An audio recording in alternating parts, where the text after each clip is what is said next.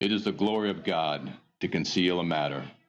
To search it out is the glory of kings.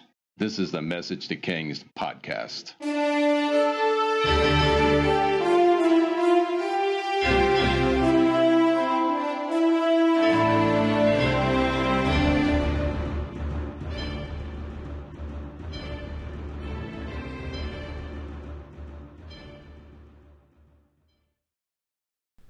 Episode 279 Jesus heals the withered hand and the spirit of accusation. Exodus 28 Remember the Sabbath to keep it holy. Six days you shall labor and do all your work, but the seventh day is a Sabbath to the Lord your God. On it you shall not do any work, you or your son or your daughter, your male servant or your female servant, or your livestock or the sojourner who is within your gates. For in six days the Lord made heaven and the earth, the sea and all that is in them, and rested on the seventh day. Therefore the Lord blessed the Sabbath day and made it holy. By the time of Jesus, the rabbis and synagogue leaders defined what this work is you're not to do on the Sabbath as baking and cooking, traveling, kindling fire, gathering wood, buying and selling, bearing burdens from one domain to another the rabbis listed 39 major categories of prohibited work, including agricultural activity, plowing and reaping, work entailed in the manufacture of cloth, spinning and weaving, work entailed in preparing documents and writing, and so many other forms of work. Even it lists out construction and, and the types of work she can't do. It just continues and continues. Talk about excessive. I mean, this is excessive to, to, the lengths and extent the rabbis and synagogue leaders went to to define what God didn't define in the first place. In my words, the church leaders at this time, at the time of Jesus, they shouldn't have managed rest. That's the whole purpose of the Sabbath. But most importantly, God defined in Exodus 28 remember the Sabbath and keep it holy. That's the command. Keep it holy. Don't work, but most importantly, keep it holy. The Webster 1828 dictionary defines holy as this hallowed, consecrated, or set apart to a sacred use or to the service of worship of God, a sense frequent in Scripture as the holy Sabbath, the holy oil, the holy vessels, a holy nation, the holy temple, a holy priesthood. Jesus hated control. The Spirit operates in freedom from control and fear. 2 Corinthians 3:17. Where the Spirit of the Lord is, there is freedom. Jesus was careful to not upset the religious re- leaders immediately, but in great wisdom, the time was now. He preached and showed power in the synagogues, but I believe this is it. I mean, this I believe is the last time chronologically he'll be allowed in the Galilee synagogues. Now he's going to get, you know, he's going to go to Jerusalem. That's a whole other story.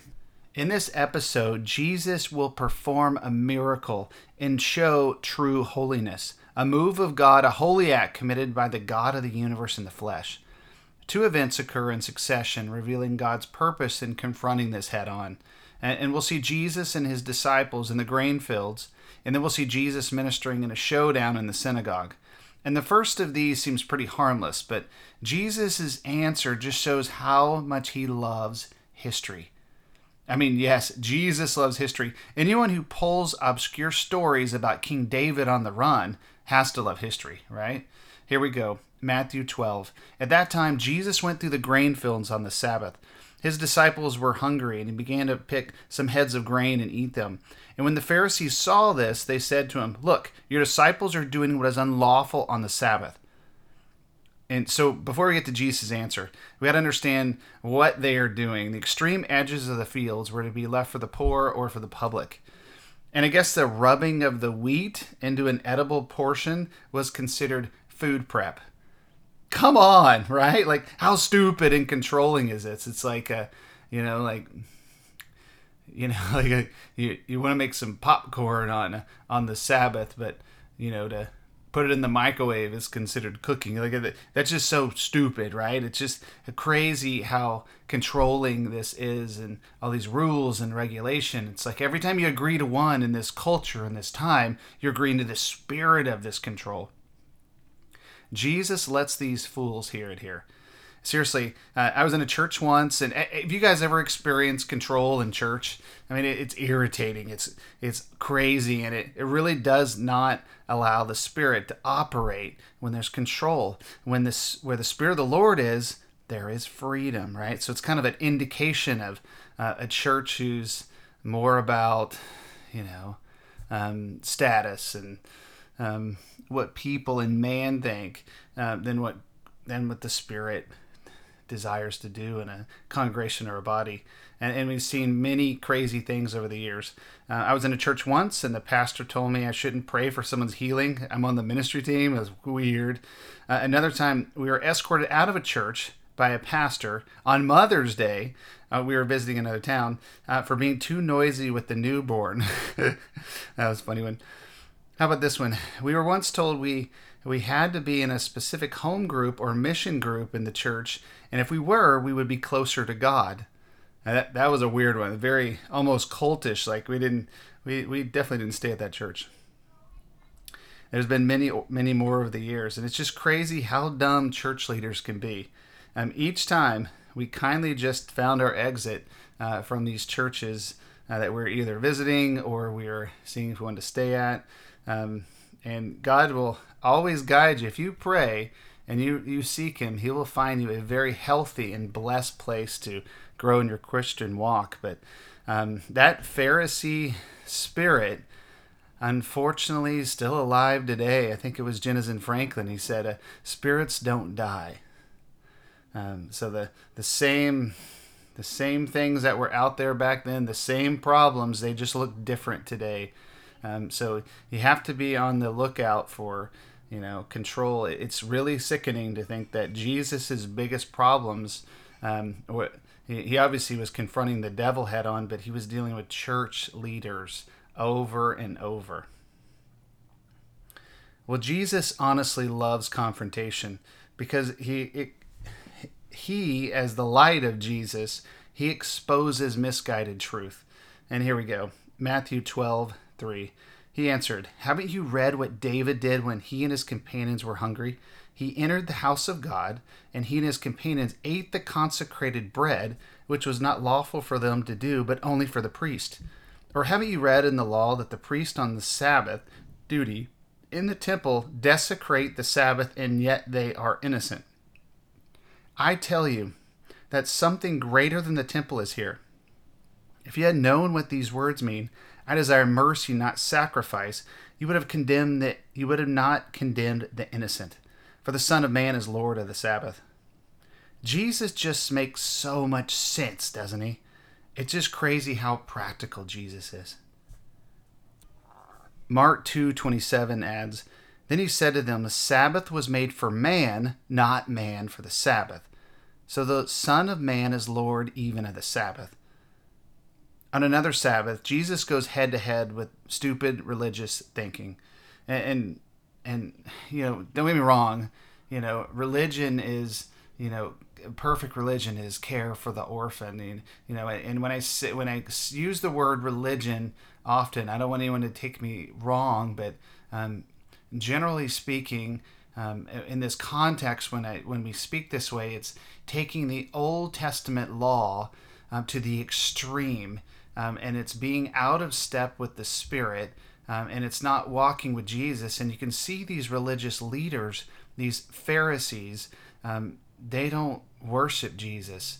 And, and sometimes you wonder how could they go so far as to, you know, accuse him of things for healing on the Sabbath or, you know, wanting to actually kill him because he was healing someone on the Sabbath. It's just so bizarre. It's so twisted.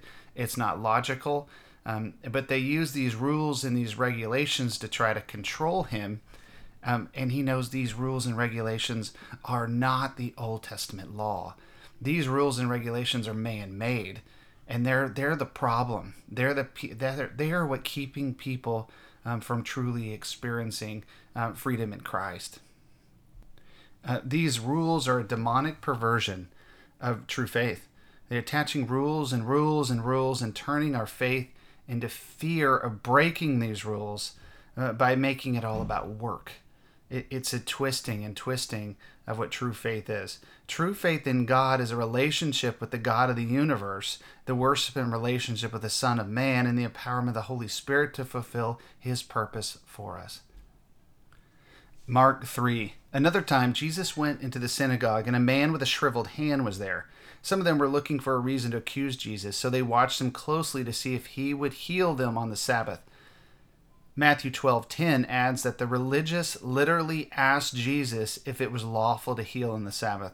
Jesus said to the man with the shriveled hand, "Stand up in front of everyone." Just note how direct Jesus is here.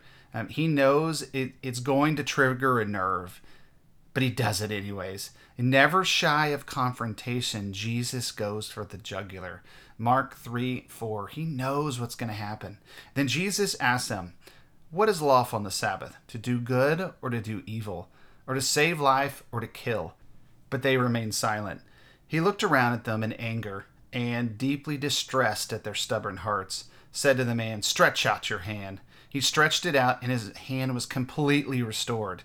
Then the Pharisees went out and began to plot with the Herodians how they might kill Jesus.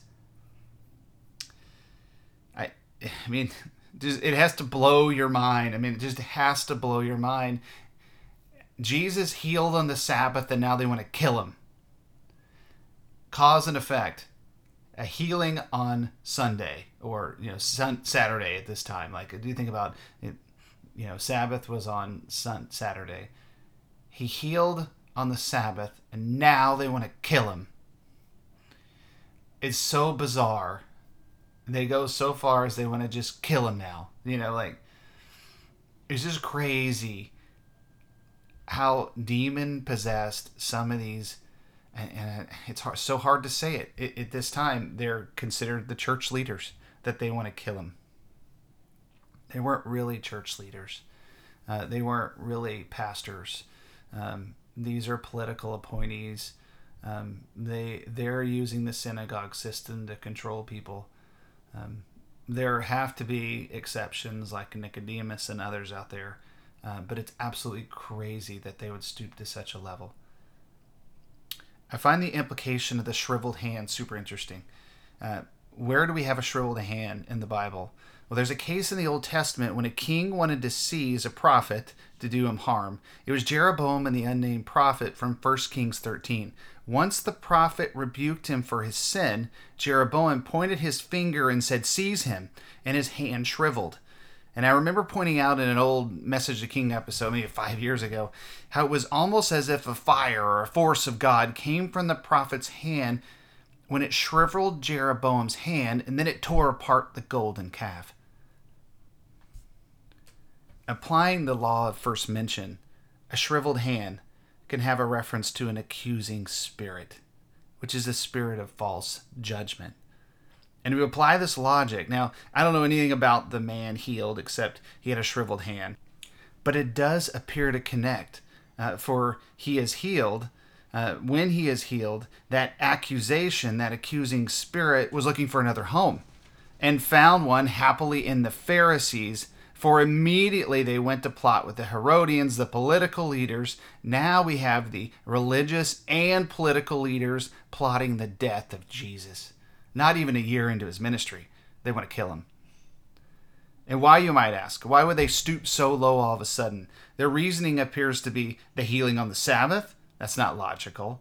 You know, control, religion, political power. It's out of hand when things are not logical anymore. It's like a instant discernment for the logical that uh, when, when things aren't making sense there's a you know there's something going on uh, there's an issue. You, you can't just they're not going to just go out and say you're we're going to kill you because you healed on the sabbath. Now now they have to start looking for things. They there's there's actually it's strange as it sounds there's now a conspiracy to kill jesus. So they're looking for reasons um, it requires discernment to understand uh, why they want to kill Jesus all of a sudden. It's because they weren't children of God. They weren't believers. They were they were losing control of the people. Uh, they weren't. Uh, another verse somewhere, and I, and I, have to find it, but um, they didn't get baptized by John the Baptist. They weren't prepared for Jesus, and when he comes, they denied him. They are losing control. Their rules weren't working anymore. Jesus was healing people physically, emotionally, and spiritually from the lies of excess religion and the works of the devil. Jesus preaches forgiveness and a relationship with God. And if anyone rejected this and had evil in their hearts, well, anything that follows from them is just human reasoning and excuses to do away with Jesus and his followers because they don't believe in him. They're going to look for legal reasons, cultural reasons, even financial reasons to go after Jesus.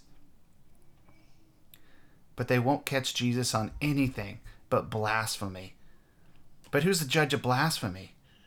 When they when they're the one denying Jesus is God, uh, we know the high priest is corrupt, and he'll later prophesy that someone has to actually die for the people. But simply put, the lines are being drawn. Jesus and the power behind all good in the universe is walking doing miracles and showing outrageous power. Anyone who is not for him, well, they're against him. The lines are drawn, and the enemy would use anything in his power to confront him. They start here with accusation and power plotting to destroy him and stamp out his followers. The only problem is Jesus and his power and his angels would bind any attempt at his life for the next few years. But they They'll get their chance at an appointed time. To conclude this episode, it's important we understand Jesus was not violating the law of God when he healed on the Sabbath. Jesus came to fulfill the law by being the perfect sacrifice. And I say this, um, but he was surely acting against the Pharisaical interpretation of the law and against these particular rules. So he's He's obeying God's law, but he's not obeying the Pharisaical interpretation of the law. This healing revealed the hypocrisy of the Pharisees. One such human rule stated that, that this is how bad it was for the Pharisees and the, the way they interpreted the law.